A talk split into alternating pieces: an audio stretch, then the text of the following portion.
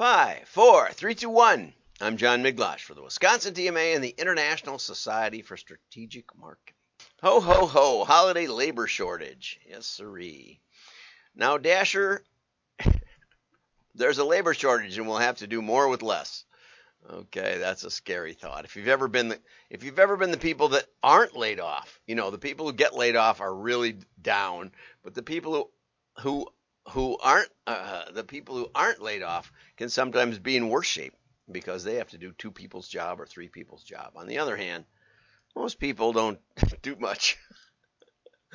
My sister took over a job at a publishing company and within a few months she was doing th- what three people had been doing, and she was kind of bored with it. so she went into sales.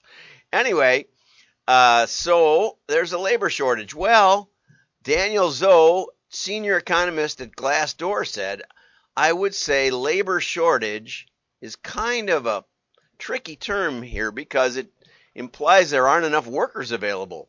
What we know is that there are a significant number of workers on the sidelines who would be willing to come back if the conditions were right. And that's one of the challenges when you start paying people not to work. It's comfy. I, I kind of like to be paid not to work. I usually work and don't get paid. and that's what this is. So go down and join the WDMA and support this work because I can tell that you're watching it. If you weren't watching it, you wouldn't be hearing me. You're sneaking a peek, I know. Anyway, as businesses experiment with ways to make those conditions right, from signing bonuses to higher wages to even streamlining the new hire process for seasonal workers to one hour from application to job offer, it's a good reminder that brands are only as strong as the extended workforce that makes up those brands.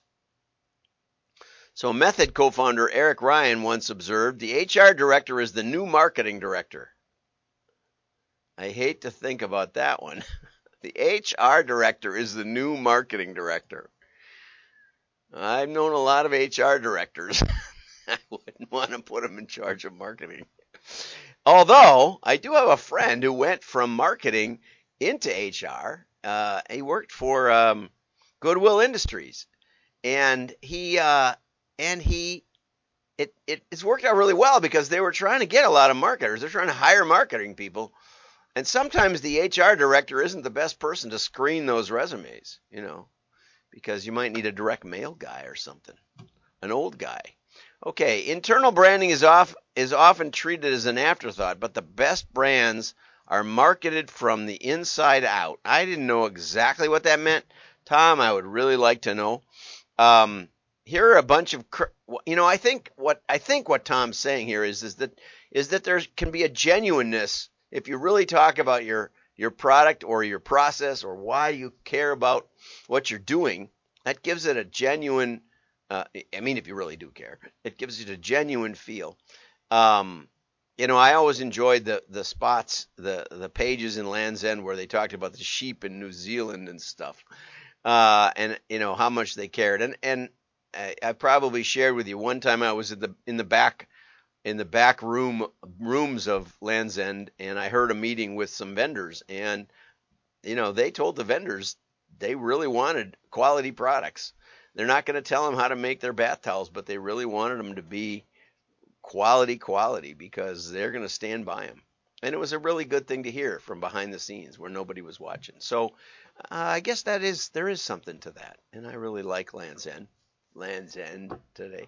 I bought three more turtlenecks this past week. You won't see them yet, but I have them on hand. Uh, I think I had them on for the first one for Jingle Mingle because it came on just in time. Okay, I just want baseline volume growth. This guy's sitting with Santa. And if Santa can bring that, great. That one wasn't very funny. This one, if I don't get exactly what I want, I'm going on Yelp and social media. Which brings us to something crazy. You know, we've been following the uh, the Peloton saga and how uh, HBO, I think it was, or Netflix wrecked Peloton's stock valuation, although it came bouncing right back. Um, buy on the rumors or whatever they say. But and then they posted uh, an ad, a fun ad uh, with Ryan Reynolds uh, voiceover, and um, said that the star that had died on a Peloton wasn't really dead and was still riding Pelotons. And then some women came forward detailing incidents, uh, and so now Peloton pulls the star. Now maybe maybe him dying on the Peloton was was the series deciding that he should be that he should be pulled. But I got to give it to Peloton for actually doing it. You know, there's so many there's and and you know, innocent until proven guilty, but you know, they just don't want to be associated with it. And you know, they were damaged by uh by this scene and by this uh you know, and the way the writers wrote it, they put him they put him on a Peloton bike uh, explicitly, and uh, and so Peloton pulled the ad, and you know that's pretty cool. Anyway, uh, Joe Mandese has an article why restricting media isn't necessarily a binary thing, and he starts with a map that shows the countries where uh, social media access is restricted, and um, then goes on to say that it's restricted to some extent. We try to in the United States uh, with with limiting children's access to certain things and all that. But he also said that um, there's a there's a problem because big advertisers, in an attempt to avoid uh, an attempt to avoid controversial uh, a controversial context, where their ad appears next to um, say a news item like um, like there was a there was an anecdote here that um, Crovitz, who's Crovitz, uh, Gordon Crovitz, NewsGuard co-founder, said when he was an editor at the Wall Street Journal, Journal or the publisher of Wall Street Journal, if if an airline ad uh, ran next to a story, this probably didn't happen very often because there aren't very many airline crashes, but if it ran next to an airline crash, they would give them a, a free, you know, make makeover or whatever. And uh, so, you know, the concept sort of makes sense. But the trouble now is with digital, you can't tell where your ads are. You, you can't tell where your ads are appearing. I mean, they're just being placed by robots, and uh, so it's very very difficult to tell. And so what uh, what more ro- more robots have been hired, and they look for keywords that you don't want to appear next to. And the trouble is is that uh, these blacklists sometimes work backwards. Okay. Uh, so modern advertising and media technology manually created brand safety blacklists, which have evolved into automated block lists and the keywords substitute for human judgment. Okay, which, you know, yeah, because it's faster and because they can actually follow what's going on. This has produced ironic and oftentimes counterpro- counterproductive consequences.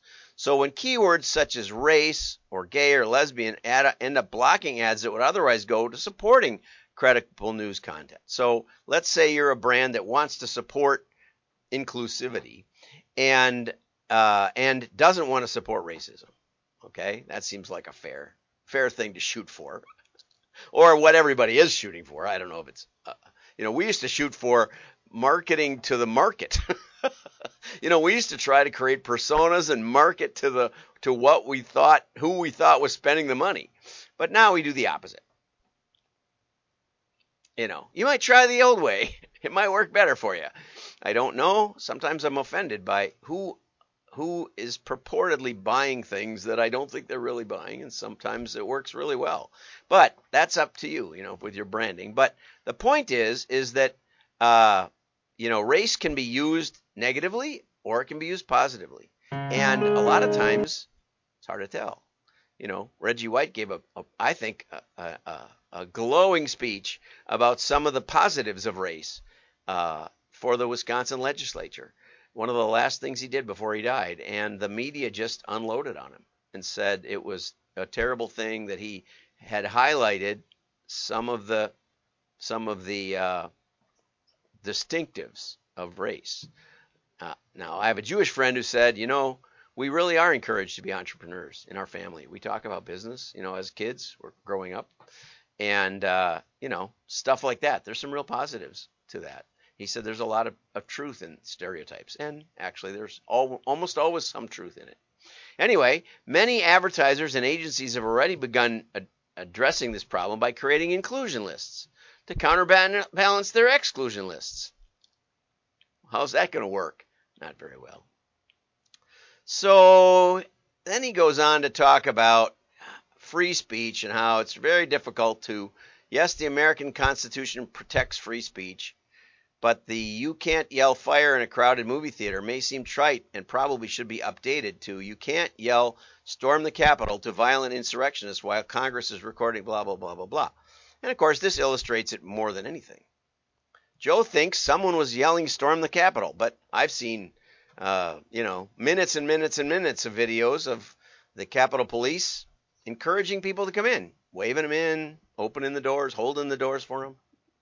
So maybe Joe, you need more inclusive media sources because you know there's some 90,000 minutes of of cam footage of the Capitol that shows nothing going on that's violent. Um, obviously, there were a few violent people, but they may not have been who you think they were. Uh, so human judgment needs to be factored into who, what, when, where, and why someone can be restricted from accessing certain forms of media. I would say, you know, you get this half right, Joe. It's tricky. And if we're going to err, we have to err on the side of inclusivity in media. Be careful who you ban because you may lose the truth in the story. Anyway, thanks for that, Joe. Have a great day. We're going to talk about ad management tomorrow. Oh, I wanted to loop back here, uh, circle back, they say. Uh, Mike Gunderson posted a really nice comment on Friday's video because I was talking about whether or not, um, whether or not uh, voice activated call to action made any sense. How many people have call to action? I can't get this up on the screen, but I can read it to you. Anyway, and uh, so Mike wrote, another good episode, John. As the inventor of VACTA, voice activated call to action, I agree consumer adoption can be challenging. Even though some of these brands are driving consumers to landing pages to apply for a loan, the tech can be used in so many other ways. It can also be used to tell a brand story, access testimonials with real customers, or even tell the consumer more info about the product or service to encourage conversion.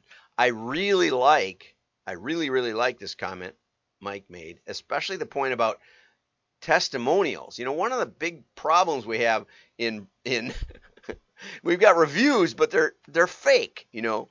And humans have the ability to sense fraud in voice actually better than visually. Much much better than text. So uh, the idea that you could hear customers talking about their experience with voice is an excellent application, maybe the best application I've ever heard of voice. And uh, he said one more thing. He says um, we will we will see where it goes, but for now the USPS is offering a three percent postage discount when applied. So out the gate, this is a ROI positive uh, CTA. I'm not sure call to action for most large scale marketers. Yeah, if you're mailing millions of pieces, that can add up. Can really add up. So thank you for that, Mike Gunderson.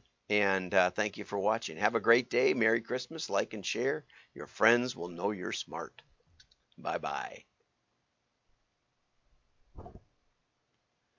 There we go.